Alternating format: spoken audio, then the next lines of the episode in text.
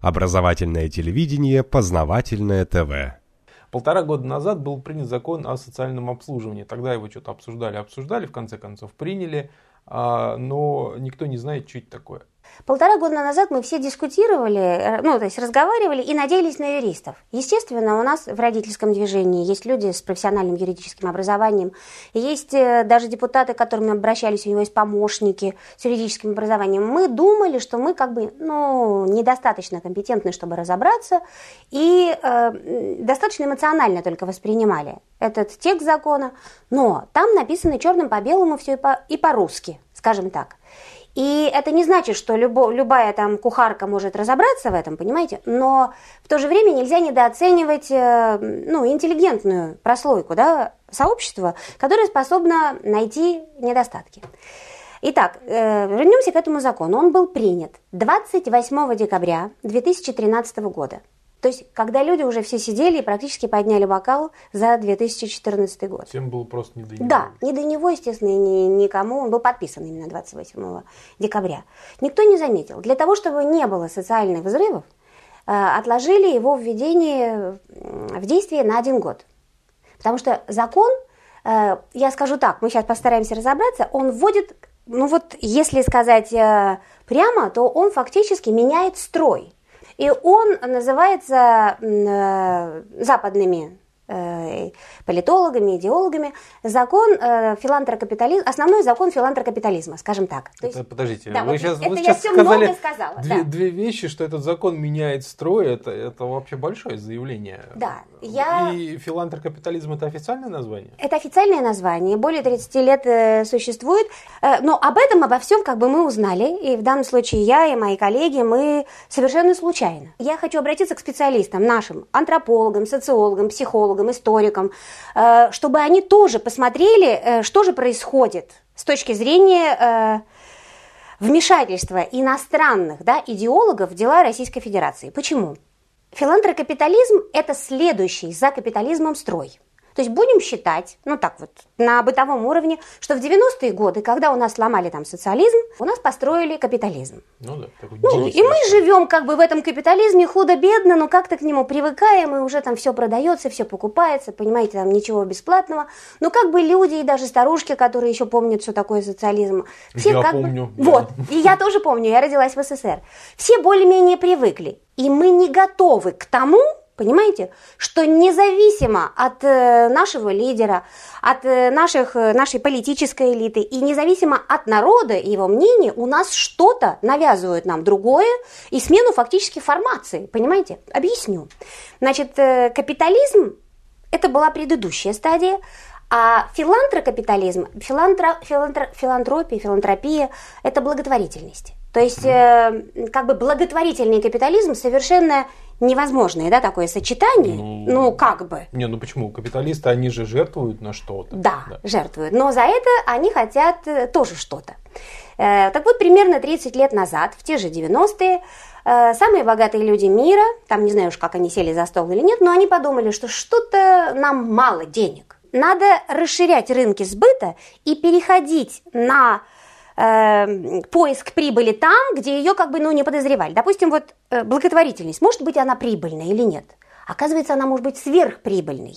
Э, под благотворительностью понимается все, э, все виды социальной помощи. Я почему веду к этому законопроекту? Угу. Он у нас называется э, о федеральный закон об основах социального обслуживания граждан в Российской Федерации. То есть меняются основы, фундамент, принцип, понимаете? Угу. И этот законопроект относится, как наша Конституция, ко всем гражданам Российской Федерации. Здесь есть такая статья, которая говорит, что он касается всех граждан Российской Федерации, включая детей, пенсионеров и, естественно, э, нас, работающая часть населения, а также беженцев, которые пребывают сейчас на территории Российской Федерации, закон касается. Он касается иностранцев, которые проживают, то есть э, э, в данном случае стоят на земле Российской Федерации. То есть он касается всех жителей, которые в данный момент стоят, там, грубо говоря, ногами на земле Российской Федерации.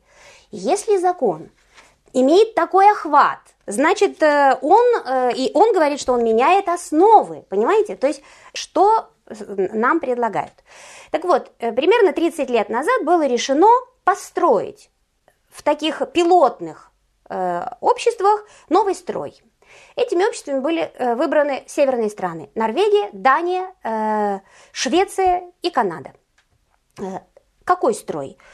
Э, вот эти капиталисты, новые, назовем их так, не тради... есть традиционные капиталисты, будем считать, которые просто вот, э, ну, работают у нас, открывают индивидуальные предприниматели, заводы, там, ну, вы все, они традиционные капиталисты, а есть нетрадиционные капиталисты, которые в обмен на то, что они э, создают всемирные фонды, Допустим, фонд Рокфеллера, фонд э, Сороса, фонд, э, какие вы там знаете, ну они все там, фонд ну, Карнеги, да. да, вот эти фонды.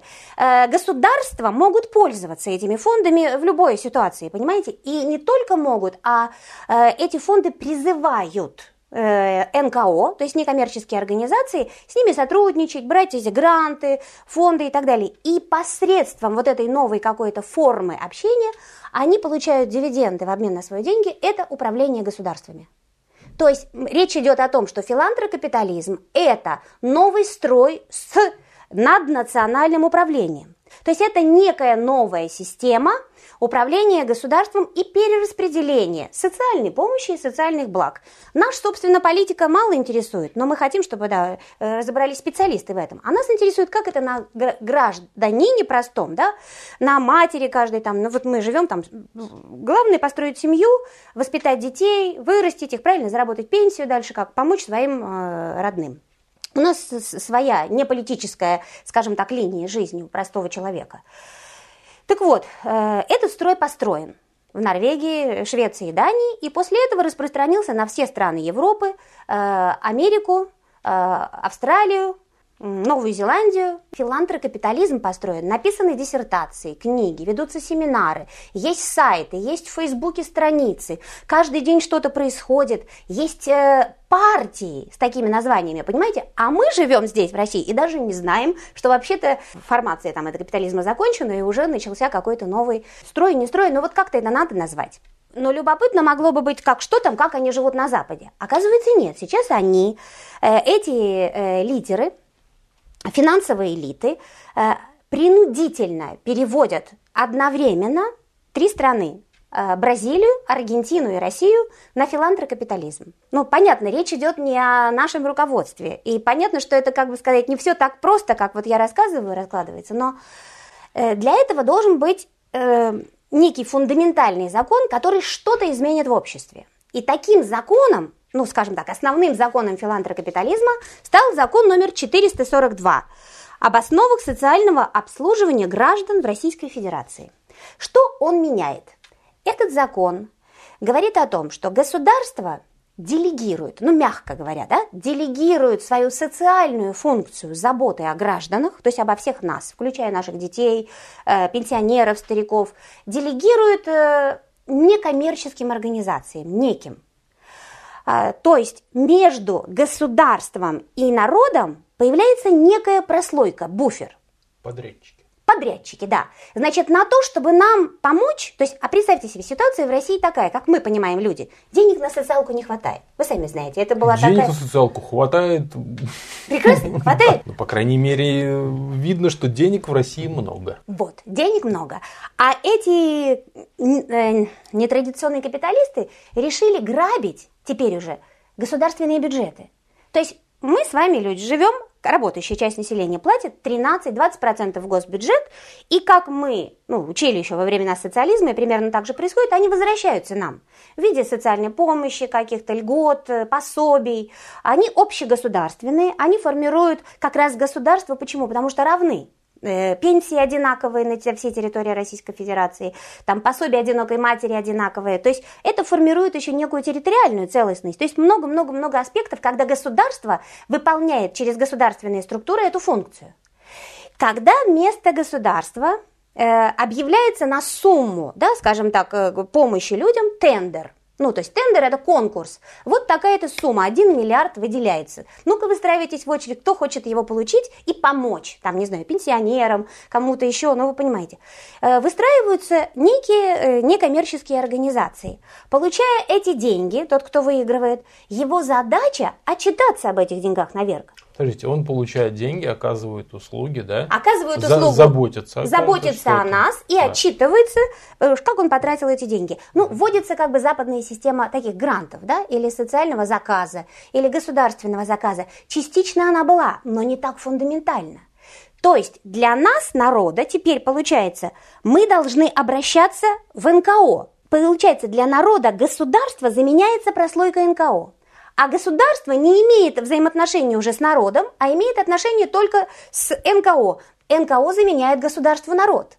И получается, вот я вам честно скажу, что многие-многие политологи и на Западе, и везде, но говорят как о позитивном о чем-то, что появляется параллельное государство, такой буфер, понимаете, которое и э, даже при наличии потом факта, ну как сказать, э, и иллюзии управления да, э, какой-то территории, там Норвегии или э, Швеции, на самом деле получается, кто управляет этой вот прослойкой НКО, тот и э, управляет вот этим нашим государством. Вряд ли это можно назвать управлением государства, но вот из этой вот схемы, которая Да.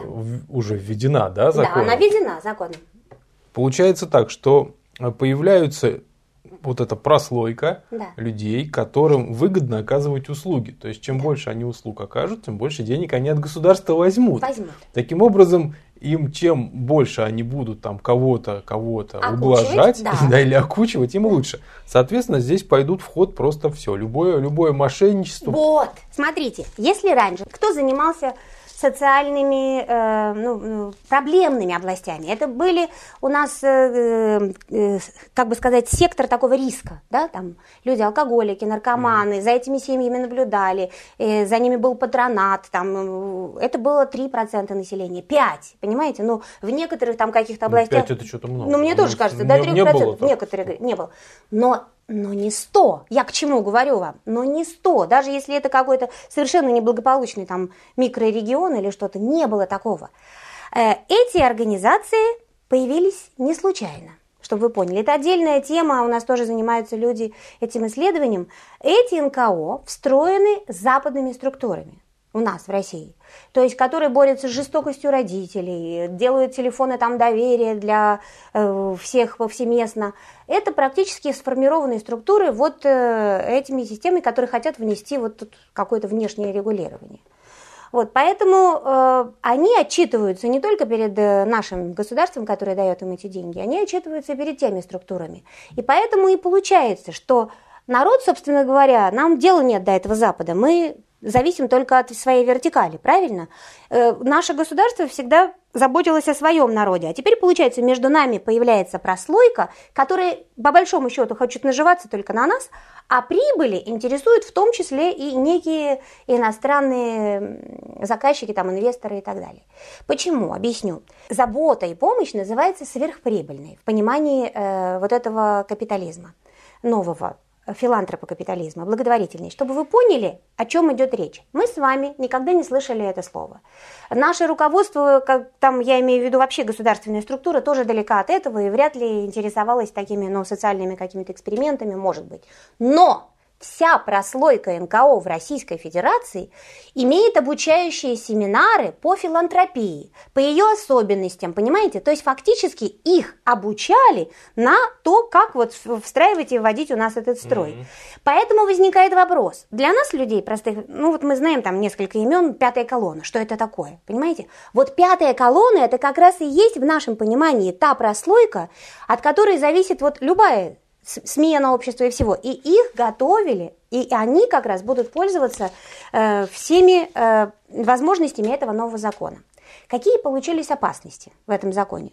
Он охватывает всех людей Российской Федерации, и э, удалось написать только одно, что социальные услуги будут добровольными. Это удалось написать. Потому что фактически они э, прописывали сначала, когда вот шла дискуссия полтора года назад, э, было написано более обтекаемо, что они будут как бы принудительны, там, добровольными. Примерно Ага. такой был расклад. Потому что поймите правильно, если это рынок, да, то есть наша семья это рынок для них, там, э, что оценивается, чтобы вы поняли? Оценивается качество жизни. И изменение качества жизни сразу разрешает вмешиваться с услугами некими. А что такое качество жизни? Это не то, что вы переехали из дома в деревне, там, в однокомнатную квартиру, или из трехкомнатной в однокомнатную.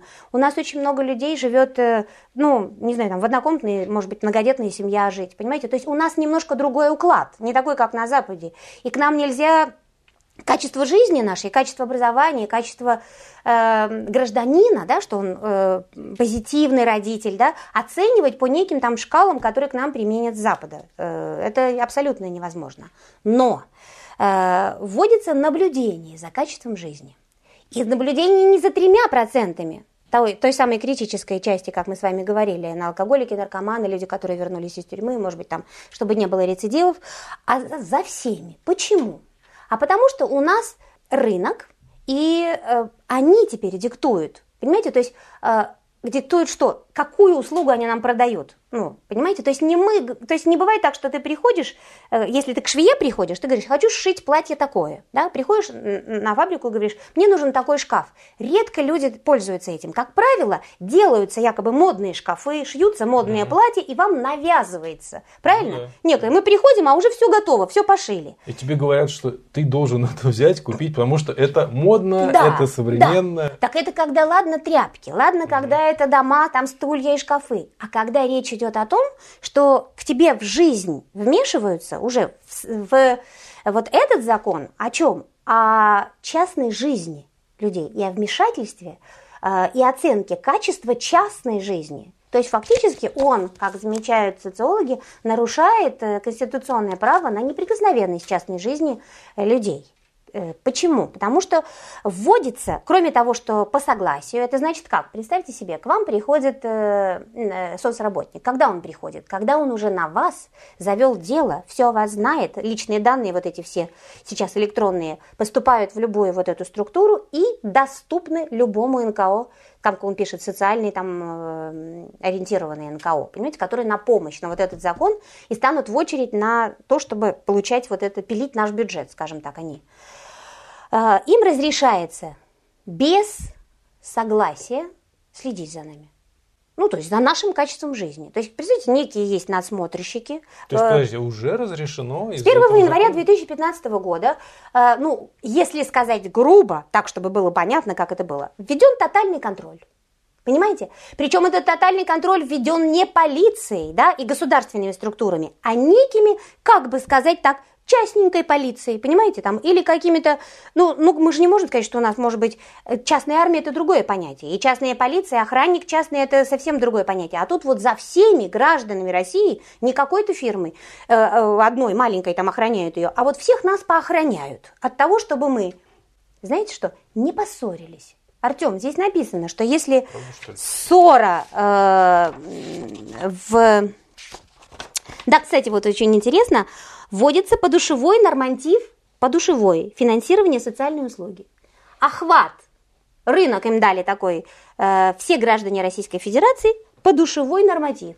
То есть, если они охватят 140 миллионов своей услугой, понимаете, помогут нам исправить качество жизни, там некое, или настучат на нас, естественно, то они получат, то есть задача... Ну, подушевой это оплата подушевая. Подушевая. Да? Заберут там 20 детей, за 20 детей заплатят. Сейчас знаете, что делают с 1 января 2015 года? Людей из квартир переселяют насильно в дома престарелых, потому что подушевая оплата. Хотя человек, может быть, и не хочет, есть такие сигналы в средствах массовой информации. Значит, в этом законе Э, вот эта слежка за нами называется очень красивым словом – профилактика. Статья 29. Профилактика обстоятельств, обусловливающих нуждаемость гражданина в социальном обслуживании. То есть профилактика. Если бы мы говорили, опять же, о критической категории людей, конечно, это нужно делать. Но речь идет о стопроцентно благополучных и самых богатых тоже. Если они думают, что это их не коснется, пусть они не строят такие иллюзии. Так вот здесь написано, что профилактика осуществляется путем обследования условий жизнедеятельности гражданина. Как вы считаете, условия жизнедеятельности – это ваше жилище, квартира. Да. Обследование написано. Определение причин, влияющих на ухудшение этих условий. Очень абстрактная, размытая категория. Понимаете? То есть ваш сын пришел, у него в школе порвалась там, я не знаю, майка. Ухудшилось у него э, условия жизни – За это в Америке, вот если ребенок пришел два дня в одной майке, его конфисковывают, потому что это показывает, что за ним нет ухода, его майку не стирают, несмотря на то, что мальчик может быть фанатом футбольной команды, только что купил эту майку и готов таскать ее полгода, понимаете? То есть в это во все вмешиваться никто не будет. Так вот, обследование условий жизнедеятельности, профилактика, проходит без согласия гражданина.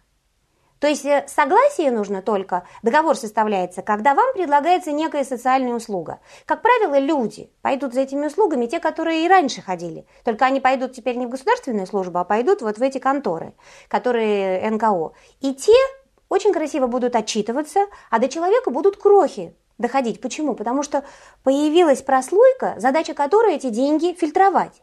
И чтобы э, мы подписывали какие-то бумаги, что нам все оказали уже, понимаете? То есть, конечно, люди, которые работают, мало нуждаются в этом. Речь идет о стариках и о, ну, инвалидах. То есть этот закон относится ко всем категориям людей, и в этом есть опасности. Финансовое обеспечение социального обслуживания в условиях оплаты социальных услуг. Источники финансирования. Средства бюджета системы Российской Федерации идут в это НКО. Средства бюджетов субъектов Российской Федерации. Понятно. То есть в субъектах они еще из бюджета берут. Благотворительные взносы и пожертвования. Куда идут? Тоже в НКО. Они не идут нам, гражданам, и не идут в государственный бюджет. Средства получателей социальных услуг, которые мы платим за платную услугу, они тоже остаются в НКО, на развитие их, понимаете? То есть фактически то, что мы говорили, если бы вводились платные услуги, мы не говорим, что эти деньги будут возвращаться в госбюджет, но они хотя бы шли в госпредприятие, то есть в медицину государственное, в образование государственное, там когда дополнительно. Теперь будет все идти э, в эти НКО. Здесь написано, пункт 4, статья, глава 8, статья 30, что услуги социально ориентированных, значит, вот этих некоммерческих э, э, организаций осуществляются путем предоставления субсидий из соответствующего бюджета системы Российской Федерации. И туда же идут иные источники финансирования и средства, образовавшиеся в результате взимания платы за предоставление социальных услуг с граждан.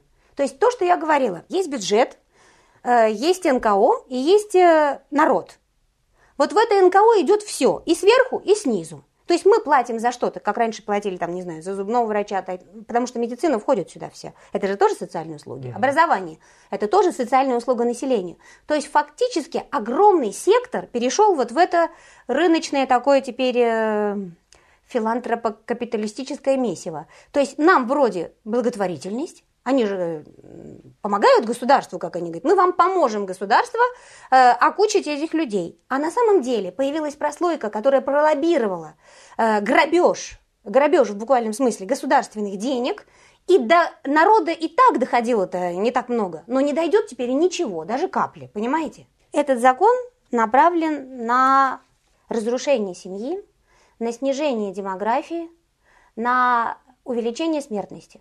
Каким образом? Дело в том, что основные принципы филантрокапитализма заявляются. Это другая нравственность. Фактически это э, этот закон, как бы, он, естественно, причесанный, написан русским языком, красивыми словами, которыми не придерешься. Но почему нас так волнует и беспокоит э, вот эти признаки основного закона филантропокапитализма?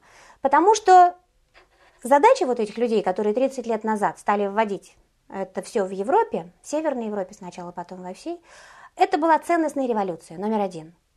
Ценностная. То есть э, прибыль приносит э, все, и прибыльным становится сокращение населения.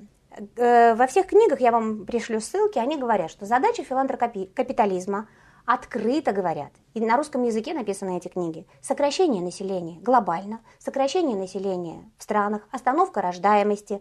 То есть закон, который подверстан под э, другой, строя под, под другие цели, он не может это все не реализовывать. Почему?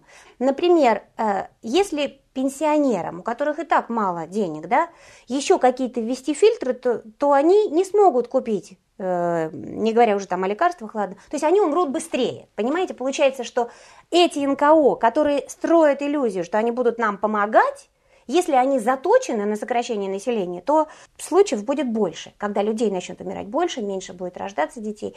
Почему? Например, э, многие считают, что этот закон вводит ювенальную юстицию в Российской Федерации.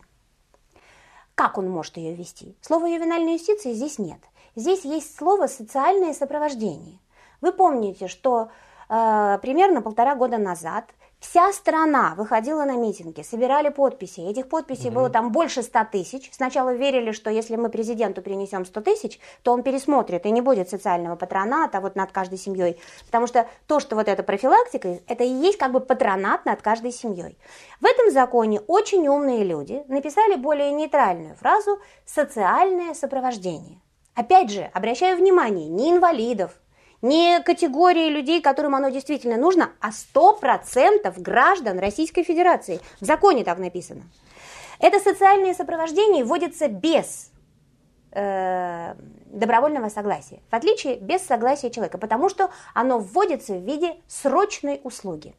Вот этот закон вводит такую западную категорию у нас, как а она у нас государственная помощь была такая. То есть, когда ребенок в очень сложной ситуации, КДН выезжала, опека выезжала, спасали. То есть, этот закон э, был избыточным в отношении детей, потому что вся система и структура работала. И работала нормально. Понимаете, у нас э, никогда... Понятно, что были и несчастные случаи, все как нам либеральное сообщество говорит, что вот ну, много же там и плохого творится.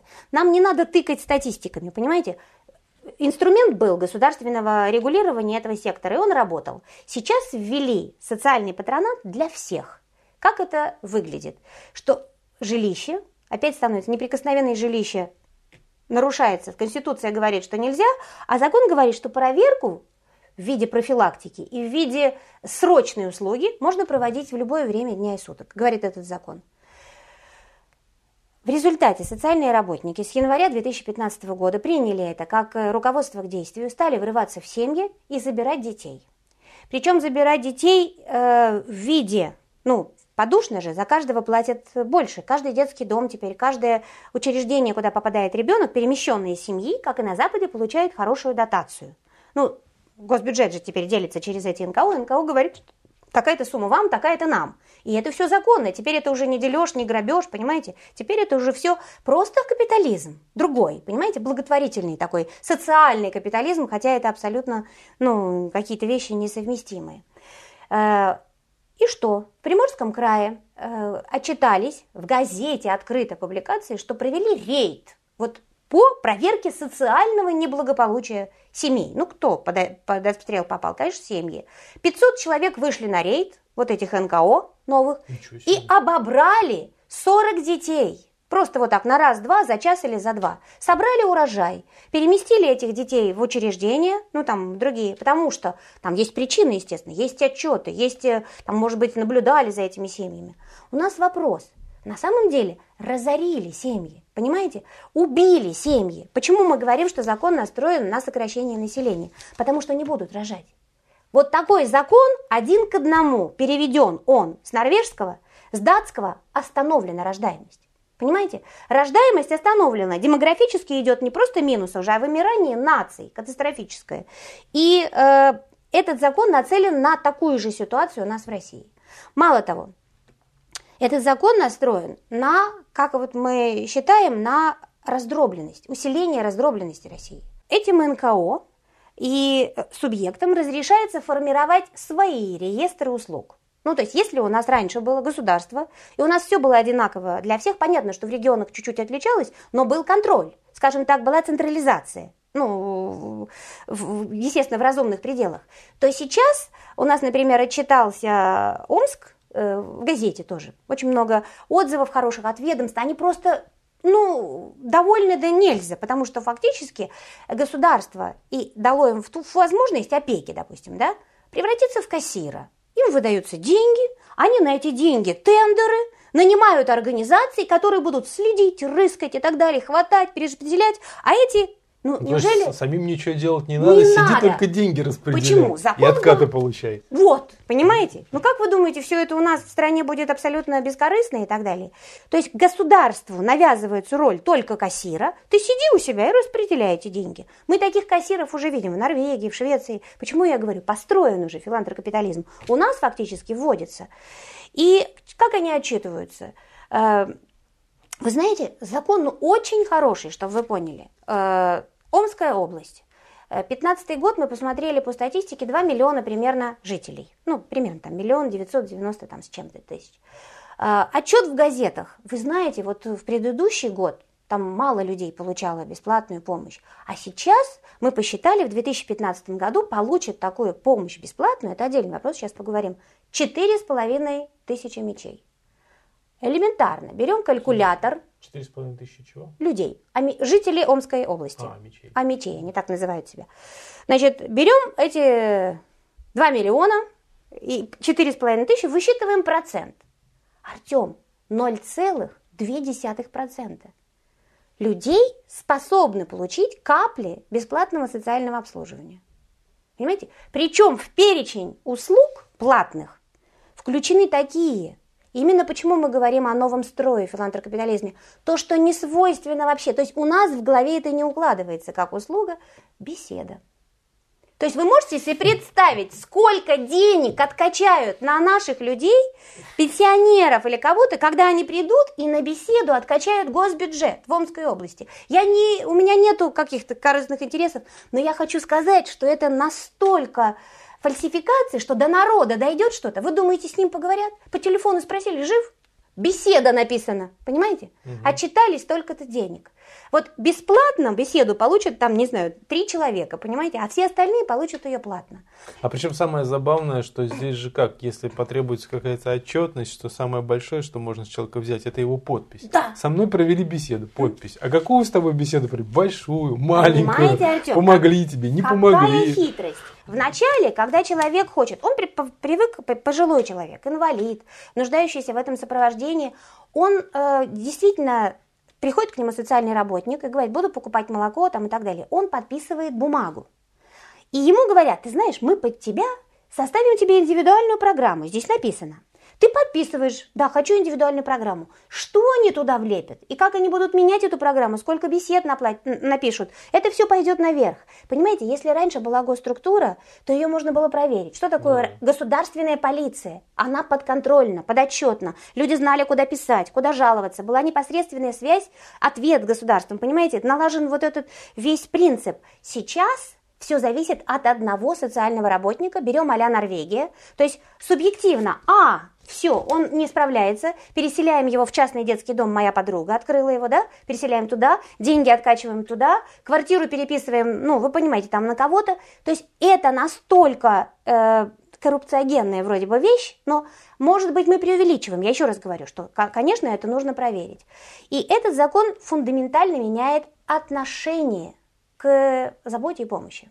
Э, Просто чтобы вы поняли, к чему пришла Швеция, например. У вас умерла мама.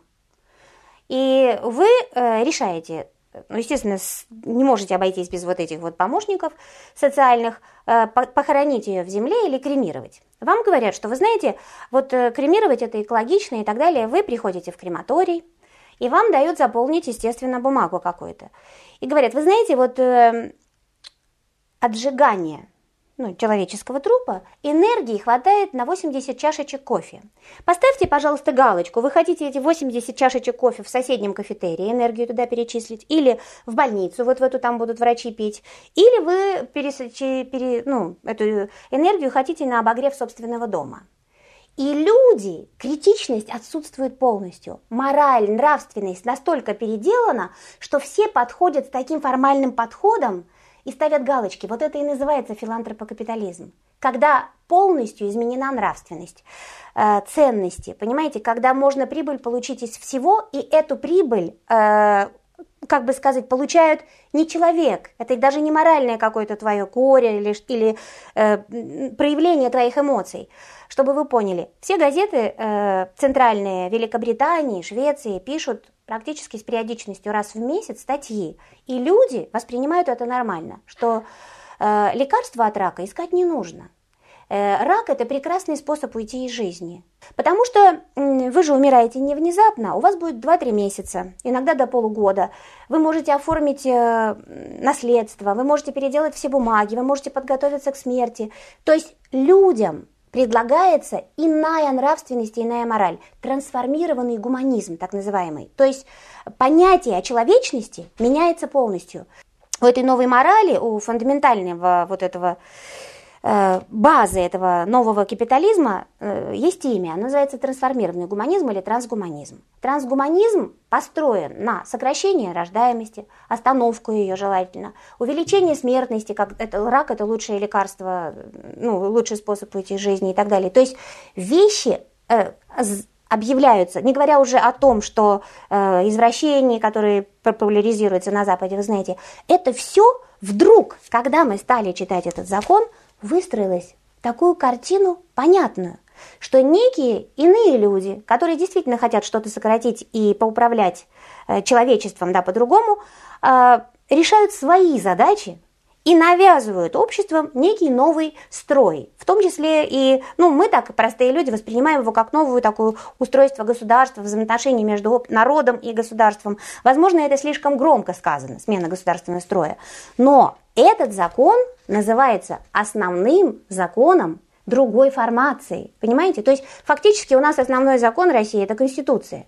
То есть если правильно все выполнить, как в этом законе, то все поменяется. Через 5 лет, через 10 лет в нашей стране мы станем такой же Швецией, где запрещено плакать на похоронах, и это никого не удивляет. Если человек заплакал на похоронах, есть публикации в газетах, то это принудительная психиатрическая лечебница. Вас просто туда пожизненно поместят. Потому что за 30 лет подменили так, что это выгодно умирать, потому что у тебя не, тебе не нужно кого-то кормить там и так далее. Ценностная революция прошита, понимаете, в такого рода э, не документах мы не берем этот закон, потому что он э, э, выглядит как э, закон, решающий там социальные какие-то проблемы и функции. Но нас беспокоит, а что если, понимаете, этот закон написан не у нас, а в таких учреждениях, как, например, Институт э, перемоделирования человеческих взаимоотношений Тависток в Великобритании. В Лондоне находится этот институт, его отделение такой же Институт по перемоделированию человеческих сообществ, это Стэнфордский университет. Они создают модельные законы, калька, понимаете, которая просто переводится. Вот сейчас наша задача, мы хотим на нашем э, таком общероссийском форуме э, перевести эти законы и показать. Вот шведский закон. Угу об основах социального обслуживания населения Швеции там, или граждан Швеции. Вот точно такой же норвежский закон, понимаете? Вот такой же немецкий закон. Почему там так же работает Югендамт? И что сейчас очень непопулярно на Западе, это пенсионеры приносят прибыль. То есть сейчас также конфисковывают, как вот конфис... мы слышали, конфисковывают детей, также конфисковывают пожилых людей, потому что их движение по рынку социального вот этого обслуживания приносит всем обогащение. Вопрос не стоит о морали, понимаете, то есть закон, он же вне морали, как бы получается, там на Западе считается. Поэтому мы хотим вот это все сравнить и призываем, э, я еще раз говорю, наших историков, социологов, людей, патриотов к такой широкой дискуссии социальной. Потому что если это так, то, понимаете, мы на самом деле живем в более демократическом государстве, чем все эти Швеции и остальные. Потому что у нас еще есть возможность с помощью вашего издания, с помощью других средств массовой информации стартовать эту дискуссию, начать и призвать к тому, что в конце концов подать, может быть, в Конституционный суд э, э, на такую экспертизу, теперь уже, пусть задним числом, но если мы сравним все эти законы, которые действительно меняли структуру этих обществ э, с нашим, и может, сможем доказать, что здесь нарушается конституционное право неприкосновенности жилища, э, частной жизни, понимаете, то, то тогда, может быть, можно еще что-то сделать. Возможно, это наша иллюзия. Уже паровоз идет, назад ничего не, нельзя а, отмотать кинопленку, но тем не менее, э, понимаете, мы живем в нашей стране, и я верю, что это наш мир, это наша жизнь, это наши дети. И мы можем хотя бы говорить об этом, и мы действительно знаем, что и видим, что как услышали народ Крыма, да, который там кричал, что есть надежда на то, что первые лица, и в данном случае наш президент наш услышит. Почему? Объясню. Потому что вот э, в ноябре э, был э, такой форум ОНФ, об образовании. Спросила, женщина встала и сказала, Владимир Владимирович, вот есть попытки, она не сказала этого закона, там другой документ был важен, ввести ювенальную юстицию. На что президент, у нас есть видео, открыто сказал, это не подходит российскому обществу. У нас семейный уклад. Понимаете, у нас другая страна, у нас не будет ювенальной юстиции. И вот сегодня мы видим, что в разрез с утверждениями нашего президента есть закон, который говорит, что введена срочная социальная услуга в данном случае гражданину Российской Федерации, ребенку, который отделен от родителя, да, то есть его спасают вообще просто от какого-то э, гипотетического ухудшения условий жизни и так далее, и так далее. То есть в срочном порядке, без согласия родителей, это ювенальная юстиция, которая очень красивым словом названа вот этот социальный, э, не патронат, а социальное обслуживание. Мы только-только вышли на э, плюсовую рождаемость, да, что рождается больше людей, чем умирает, и вдруг стали вот это вводить рейды, понимаете, по 500 человек в каждую квартиру врываются, э, ну, одновременно, понимаете, для чего? Для того, чтобы отчитаться перед кем? Я не думаю, что отчет перед президентом, что мы вот разорили там 50 гнезд, очень понравится нашему руководству. И люди перестанут рожать, потому что они будут в страхе. Ну, Это наш... понравится Западу, вот, понимаете? Это очень хороший... Ну, и поэтому, когда мы с вами отдельно можно разговаривать и проследить, а откуда они взялись, эти социальные НКО у нас? И почему их так много? И почему они все выстроились в очередь? И почему они все знают, что такое э, филантрокапитализм? А мы даже не подозреваем. И я думаю, что наши ведущие политики, ну, как бы не придают такого, даже знают, но не придают такого значения. А эти строят, потому что они знают, это их власть, это их кормушка, это их прибыль. А что получают те э, 10, 20, 30, сколько их вот эти фонды Карнеги и все остальное?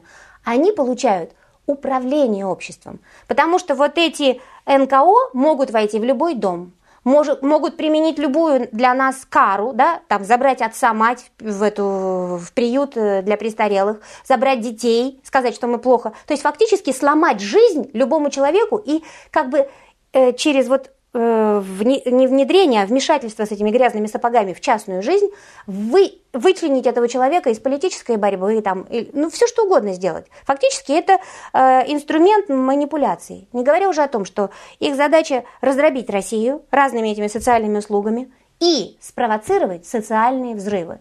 Это, это, это не бомба замедленного действия. Это вопрос нескольких месяцев. Сейчас вой идет по всей стране. Это Приморье все знает, что детей конфисковывают, что эти рейды могут быть днем и ночью, понимаете? Люди живут в страхе, и в результате, представьте себе, в ситуации, когда мы должны объединяться, и Крым, и все нас сплачивает, у нас появляется механизм натравливания одной группы населения на другую группу населения. Причем для этого даже не нужны эти иностранцы. Это все делается с помощью вот этих ниточек социального манипулирования. Понимаете? Что если это а закон об основах социального манипулирования гражданами Российской Федерации. Ну, так вот, и есть. Но вы понимаете, что критиковали закон до принятия, то есть до 28 декабря 2013 года, в период вот этого буфера один год, чтобы немножечко остановить социальную такую э, ситуацию, стабилизировать. И критика также продолжается и сейчас. Но, может быть, естественно, люди, э, раз закон вступил в силу, понимаете, у нас возможностей его изменить гораздо меньше, когда он уже вступил в силу и все. Но, тем не менее, я считаю, не надо сдаваться. Так вот, среди таких основных фундаментальных критиков, конечно, выступило родительское сообщество. И такая крупная организация, как э, Родительское всероссийское сопротивление, РВС.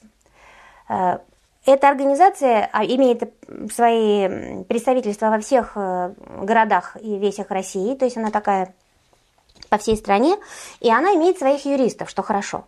И эти юристы сделали заключение, то есть пояснение, что же не так с точки зрения э, профессионального родительского сообщества, то есть имеется в виду образованных юристов.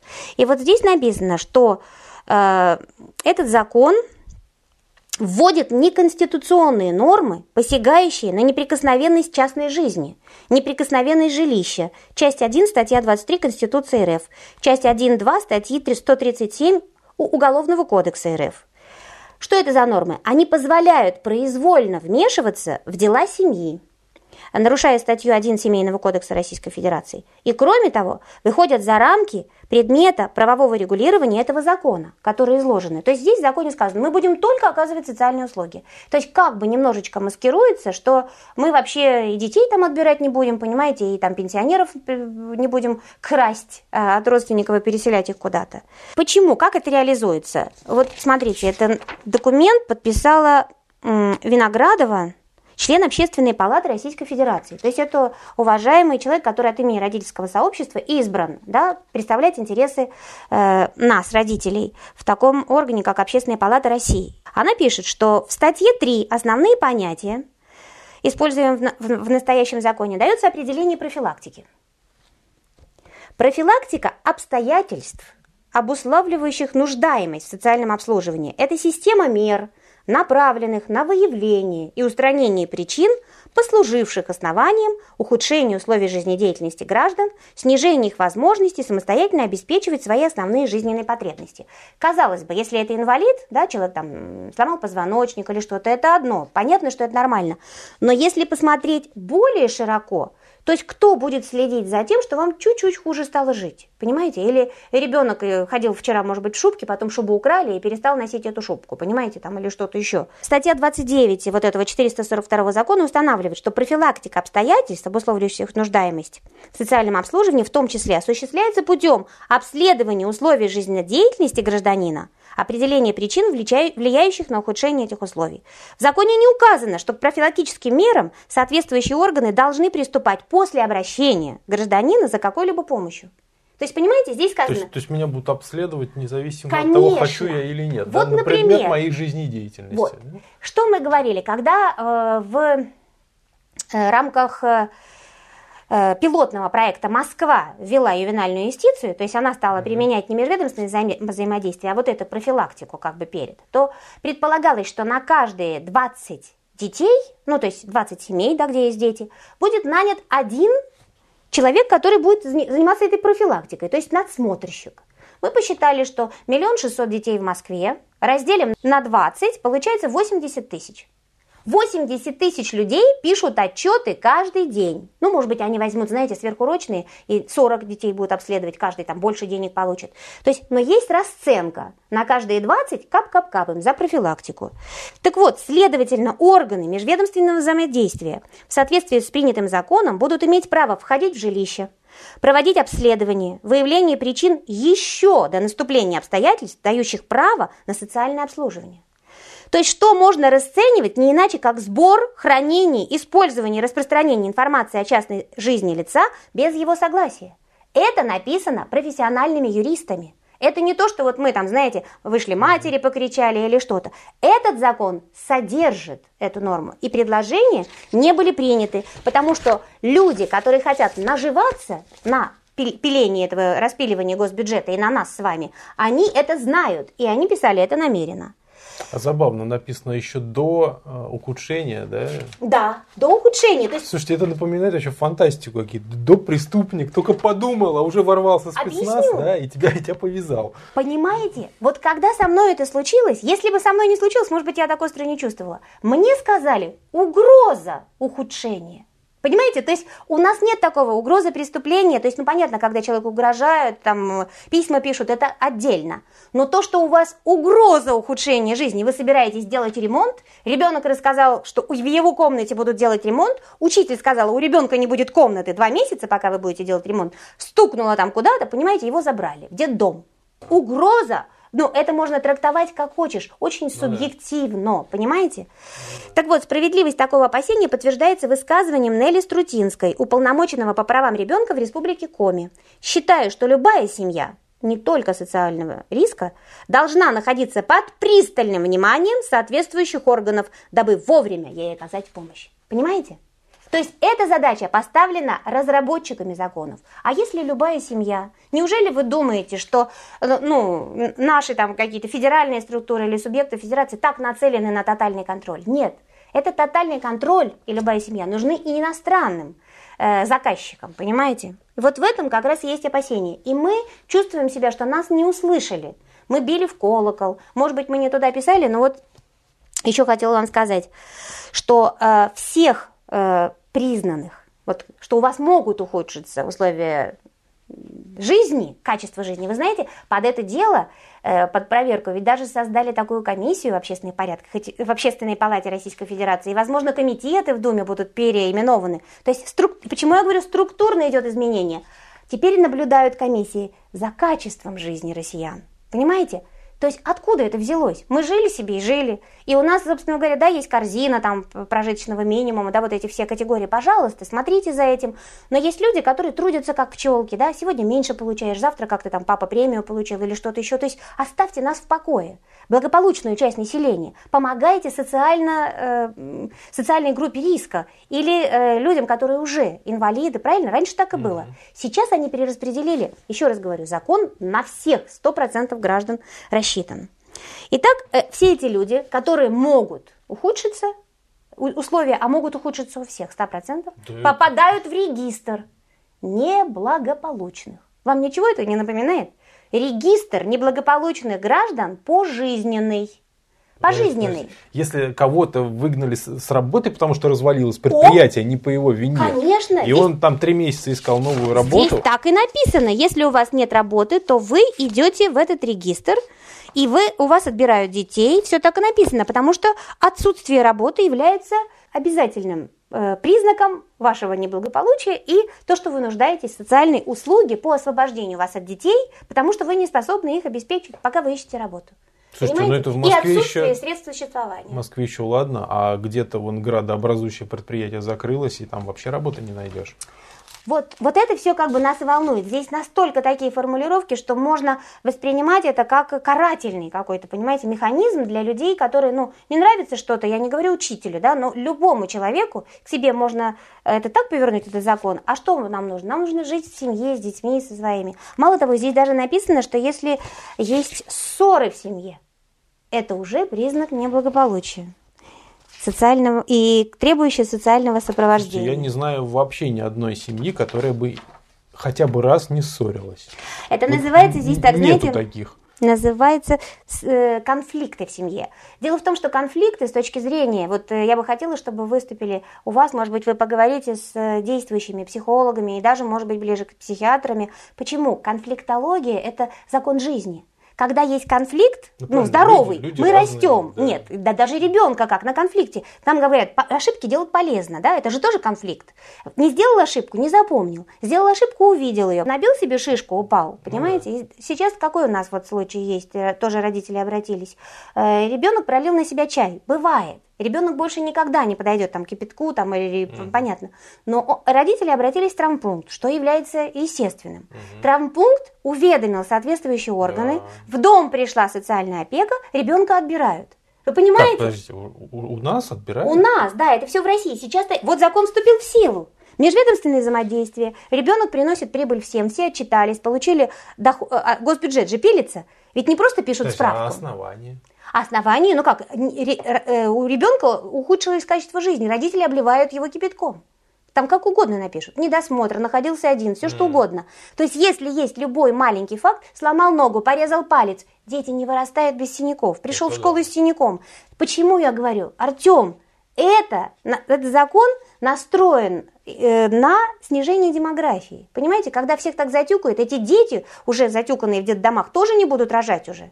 Вместо того, чтобы нам показать, что у нас есть свои воспитательные э, правила, да, э, ну, вести передачи по телевизору, там, я понимаю, просветительские mm-hmm. какие-то, допустим, говорить, что там какие-то беседы проводить с детьми другие, то есть вместо шлепков, как вы говорите, это все можно делать. Но вообще лишить родителей права на быть признанными, порядочными, как сказать, презумпцию невиновности, здесь такого нет. То есть за нами, за всеми надо следить. Где презумпция невиновности? Нету ее. Вот закон написан. Тотальный контроль вводится. Так вот здесь еще сказано, что кто признается нуждающимся в социальном обслуживании. В связи с этим законом. Статья 15. Пункт 5. Э, наличие внутрисемейного конфликта. И дальше продолжается какими лицами. Понимаете? То есть э, Здесь как раз психологи и юристы пишут, но через преодоление различных конфликтов в семейном взаимодействии, как у супругов, так и у детей, формируются способности преодолевать жизненные трудности, а также формируется способность нести ответственность за свое поведение в семье и в обществе. Бесконфликтных семей не бывает, как вы и сказали. Это говорит о том, что закон писался целенаправленно из определенного источника, так чтобы уничтожить семью как таковую в России, понимаете? Уничтожить ее как ячейку, потому что конфликты бывают везде. Когда мы разговариваем с ребенком, ну, вы посадили его и начинаете разбор полетов, да, что ты сегодня сделал, почему двойку получил. Это называется психическое насилие, психологическое насилие. Вводится тоже этим законом. Ну, тогда под психологическое насилие подпадает все. Отойди помой руки, вот. да иди садись, сделай уроки. А когда мы с вами говорили про Запад, помните, несколько интервью назад я приехала с такими глазами, как вы можете сказать ребенку помой посуду? Это же психологическое насилие и все остальное. У нас закон калька норвежского закона о социальном обслуживании граждан Норвегии, о социальном обслуживании граждан Швеции. Мы что, такое же государство, как они? Мы абсолютно другое, с другим укладом ценностей. Причем здесь написано под те ценности, как у них. Семьи не должно быть, детей не должно быть, дружбы не должно быть, все соседи должны стучать друг на друга. Этот закон – калька с абсолютно той системы, для того, чтобы построить у нас какую-то такую же западную э, фискальную систему. Вот есть еще одно очень интересное заключение, просто я бы даже сказала фундаментальное. Э, Русская православная церковь, Патриаршая комиссия по вопросам семьи, защиты детей и материнства. Э, одно дело э, родители объединились, нашли юриста, проанализировали, а другое дело серьезное учреждение, которое говорит, что этот закон направлен на разрушение семьи, на остановку рождаемости. То есть закон деструктивный, и э, ребенок в этом законе отделен от родителя. Здесь не написано, что родитель является законным представителем ребенка. К нему социальная услуга по спасению применяется напрямую. Хотя до 18 лет ребенок э, и вот этот э, имеет э, законного представителя родителя, либо да, там, э, опекуна и так далее. Но вот это разделение, незамеченное никем, привело нас в ситуацию а-ля Норвегия, а-ля Швеция, а-ля там э, Канада, Америка, Франция, где Югендамт вот так приходит и говорит, а мы сейчас ему помогаем. Вы сказали ему помыть посуду, понимаете? А кто вы такой? Вы биологический объект. Э, у нас есть папа номер два, папа номер три, папа номер пять. Потому что сейчас следом идут, вслед, вслед этого закона идут о фостерных семьях. У нас. У нас. У нас уже на сайте э, в Екатеринбурге выставлены расценки на детей. Что если вы, как фостерная семья, то есть становитесь в очередь, мы вас обучим, людей, у которых нет детей. Если вы берете, э, соответственно, этот закон обеспечивает отъем детей. Закон о фостерных семьях э, обеспечит вот рынок движения. То есть если вы берете братика и сестричку, тоже пришлю вам и скриншоты, и мы поставим материал. 400 тысяч дают подъемных, если вы берете брата и сестру. Mm-hmm. Артем, кому из нас, вот у меня двое детей, дадут подъемные? Да до 400 тысяч можно, знаете, сколько жить? А потом ежемесячно будут платить. Ежемесячно платят на каждого ребенка, но плюс еще там обеспечивают их всем, всем, всем. То есть огромная как бы зарплата, начиная там от 50 тысяч. Это то есть не 2-3. Я в этом смысле хотела mm-hmm. сказать. Есть расценки опубликованы. Люди говорят в эфир, нищим на стране, я имею в виду не то, что, но быстро нищающие, скажем. Вдруг вам говорят, слушайте, вы нищаете. Также 30 лет назад в условиях кризиса это все вводилось в Швеции везде. Люди с такими глазами бегали и говорили, он крикнул, он там что-то сделал, чтобы брать этих детей и двигать их по, по, по семьям. Это же обогащение. Он никто не проверяет, будет ли он там питаться, есть, будет ли у него там комната, спать или что. Главное, ты взял подъемные. Я, это моя подруга из э, социального обеспечения, она мне помогла, помогла. Я скажу, а помоги еще вот этому, мы тебе там откатики или... Я не знаю вообще все эти механизмы, но это страшно, потому что это вводит социальные конфликты распри в обществе, потому что это все чревато взрывами, понимаете? Мы ведь не Швеция и не Норвегия, которых там э, перековали на раз-два мы просто так своих детей не отдадим. Но ну, у них это все просто раньше началось. Да. И нас также переделают. Сначала у них было сопротивление 30 лет назад. Их вот. всех сломали. Ну и нас также. Сломали, пересажали, поломали. сразу в психушку всех мам. Кстати, вот эта мама, которая возмущалась, ей сказали, мы вас посадим в психушку за то, что ребенок на себя а, вылил чай. Тот же метод. Понимаете? Потому что наши НКО обучены западными уже инвесторами. А как это на работает в Финляндии? Опыте, кстати, на да. западном опыте. И, мало того, все эти НКО имеют право на иные возможности финансирования. Иные возможности финансирования – это западные вливания этих фондов, которые не придут с Запада, а которые имеют отделение в России. И движение денег будет только по России. Понимаете? Но фонды всех этих Соросов и всех mm-hmm. остальных, они уже здесь обрели какие-то русские названия, понимаете? И поэтому они перераспределяют. Но служить-то и давать информацию об этих детях и куда-то их поставлять, все это надо будет туда, на Запад. Вот.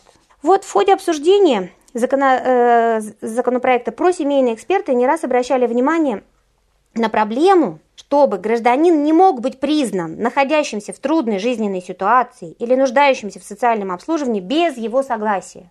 Понимаете? Опа. И чтобы отказ, мы просим, от получения ребенком социальных услуг не мог привести к какому-либо преследованию родителей. То есть сегодня, если тебе назначено социальное сопровождение, да, то есть тебе в семью как бы должны ходить, но у тебя уже взяли ребенка там на э, э, исследования какие-то, а к тебе уже приходят, и ты отказываешься. Ты говоришь, что же вы делаете со мной?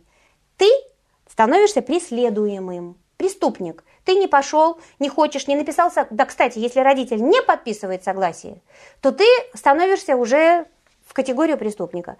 Тебя в психушку или куда-то, тебе нужно наказывать за это. Вот что решает этот закон. К сожалению, у нас э, не написано, как можно отказаться от этого. И родители сразу признаются, как это называется, нарушающими что-то. То есть мы нарушители уже, понимаете, каких-то договоренностей. Хотя приходят эти тетки, и не всегда у них есть дети, есть опыт. И я еще раз говорю, они обучены именно на то, чтобы вот искать добычу какую-то. Что это такое? Это прибыльный, сверхприбыльный, капиталистический подход к заботе, к воспитанию детей и так далее. У нас, э, я еще раз вам говорю, когда мы воспитываем детей, это расходная часть бюджета в семье. И мы никогда на детей не смотрим как на доход в материальном смысле, но это доход, это продолжение нашей жизни, рода, это очень много плюсов, понимаете, это практически смысл нашей жизни. Но в финансовом смысле ребенок, когда молодая семья хочет ну, заводить ну, конечно, семью, ну это, это же расходная стоит. часть. А понимаете, сейчас вот на все 100% граждан на нас смотрят как на доход. Вот когда ты начинаешь двигаться по рынку социальных услуг, который вот у нас создан, мы все приносим кучу денег. Откуда они берутся? Это распиливание бюджета.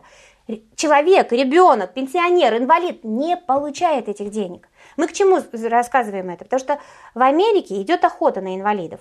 На инвалида платят из государства 18 тысяч долларов. Там зарплат таких нет. Там один-две, понимаете? А на инвалида смотря какой. Если его сейчас нам чуть-чуть докалечить, то можно еще чуть больше, понимаете? И бедный этот ребенок или инвалид лежит, его могут не кормить, издеваться. Там делают из этих инвалидов притоны, понимаете? Но главное, что из государства капает. То есть какой-то есть государственный пирог, который можно пилить. И где здесь вопрос о социальной услуге? А когда этот ребенок у нас в России был под государственным патронатом этих организаций, мы могли спросить, проверить. Ни один частный детский дом не имеет права никто зайти на его территорию. Проверки невозможны. В Финляндии сигнализируют люди, что практически дети исчезают. Понимаете, нету и мы сейчас строим такую же систему угу. разгосударствливания всего, понимаете? Да. А раз это будет так, то это как раз и говорит о том, что строится параллельное государство, которое отбирает и уз узурпирует социальную функцию, самую главную, которая, в общем-то, для чего люди создают государство, ну, народ, да? Он выделяет подоходный налог, часть денег на, на армию, чтобы она сохраняла часть населения, ну, в смысле государства, на полицию следили, чтобы у нас была безопасная жизнь, и на социальные выплаты и услуги. Если убрать эту социальную функцию, что у государства остается? Только армия и флот. Но, посмотрите, эти вот сыщики, которые с иностранным менталитетом, они могут войти в семью любого военного, любого э, сотрудника флота, получается, если это не совсем закрытый, потому что здесь не написано никаких исключений. Это тотальная, понимаете, система, которая складывается. Мы восприняли вдруг родительское сообщество, матери, русские матери, что у нас насаждается иностранными какими-то идеологами другой строй, а мы об этом даже не подозреваем. При этом уже даже есть фундаментальный закон, который закрепил, как будет работать этот строй, как это все будет, понимаете, в э, обход государства, политической воли и всего. То есть, если это действительно такая система, как ключик реконструкции, понимаете, то можно внести. Мы же говорим о конструктивной какой-то критике. Поправки, раз, которые уберут риски. То есть, чтобы было строгое согласие. Этим э, НКО не давать никаких прав, понимаете, э, вмешиваться в частную жизнь, в жилище, понимаете. Они вот как обслуживали нас когда-то до этого закона, пусть так и обслуживается, только по заявлению, э, сделать э, строго, по заявлению людей для написать не тотально для всех, а для критической э, части населения, там, допустим, люди, которые стоят на учете, наркоманы и так далее, ну, пусть их пасут, конечно, пусть пасут их круглосуточно, делают профилактику, не трогают благополучных людей, понимаете, иначе это разрушит все. ситуации, когда денег много на социалку. Понимаете, вот никто не богатеет, все нищают, а богатеют только они. При этом люди, люди, до нас это все не доходит, потому что сделали эту прослойку. Этот капиталистический рынок, вот филантрокапитализм, он даже в условиях кризиса будет богатеть и богатеть, понимаете, на нас, потому что люди двигаются по их рынку соцуслуг. Э, попробовать вернуться, на, как бы сказать, мораторий какой-то объявить на период, вот у нас же все-таки кризис экономический и серьезный, чтобы государство напрямую помогало людям. Потому что кормить еще посредников бессмысленно. Мы-то платим в бюджет, мы, эти посредники ничего не отдают в бюджет. Пусть государство также на период там год-два, пока мы не выкарабкаемся, все равно же когда-то пойдет экономика на взлет, э, отменит это. То есть мы предлагаем несколько, там, 5-6 вариантов выхода, но первое, что должно быть, это диалог. Понимаете, пока диалога, переговоров, с нами никто не вступал в переговоры с народом. Но, честно вам говоря, складывается еще так, что все пассивно восприняли. Да меняют строй, пусть меняют, понимаете? Но... Нет, дело в том, что народ, он не читает законы, не смотрит, что мы там где-то принимаем. Если СМИ о чем-то раструбят, еще могут обратить внимание, могут даже пошуметь. А этот закон, ну, как-то его обсуждали, да, но я бы не сказал, что это был вот прям обсуждаемый всеми, как выборы. Вот когда выборы президента, вот это у нас обсуждают все. А потом все считают, что мы выбрали и на этом успокоились. А, еще законы вот такие читать, да вы что, это кто, кто это будет? Ну, понимаете, когда вот у меня отобрали по такому закону ребенка, я вот поэтому вы читаю, читаете. потому что я не хочу, чтобы моего сына, моих внуков также отобрали. Я уже не могу, понимаете, безответственно так к этому подходить. Если это калька норвежского закона, то зачем она нам здесь, понимаете? Бесплатно предоставляется только информация, и то третьим лицам. Все остальное у них за валюту. Ну, за рубли, там, за, за дотацию. Все за деньги. Они теперь не пикнут. При этом вы мне скажите, когда мы у нас до, до этого закона человек ходил за социальной там какой-то выплатой и за помощью, за то, чтобы к нему приходил там соцработник, ну, люб, любая социальная услуга, он должен был собрать там 33 справки, там все это было так долго, помните? Ну, Но да. все равно он это делал и напрямую потом что-то получал. Угу. А сейчас он говорит, да мы все за тебя сделаем, мы вот составим тебе индивидуальную программу, все это, ну мы и деньги за тебя получим. И эту социальную услугу как бы напишем, что мы к тебе приходили, беседовали с тобой, беседовали. Успокойся, мы же говорили с тобой об этом. Понимаете, это грабеж. То есть сейчас нас в ситуации кризиса, когда люди и так э, хотят вот эти, ну, дотации хоть какие-то получить, будут грабить вот эти посредники. Фактически вводится посредничество. Не, ну, вводится система, э, заинтересованная в деньгах и управляемая деньгами. Соответственно, вводится слой людей, которые будут вот ради денег делать то, что нужно иностранным заказчикам. Естественно. И а они именно, могут войти в любой дом. Да, разрушать, разрушать семьи, изымать детей, да. там оказывать различное давление, воздействие на людей. Ну, собственно говоря, переформатировать нас так же, как переформатировали уже вот э, Скандинавию и там да. часть Европы.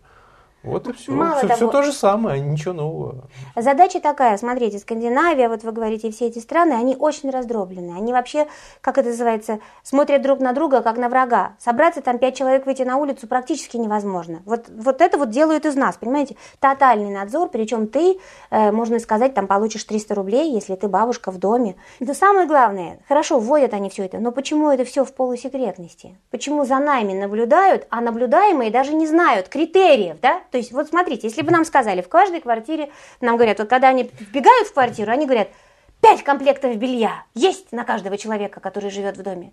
А кто нам сказал, что вот вы знаете, если вы хотите быть благополучной семьей, купите пять комплектов белья для проверяльщиков, да, и положите. пять для сына, пять для дочери, там, пять но мы же не знаем этих критериев, что они ищут. Понимаете, ну, да. получается, что...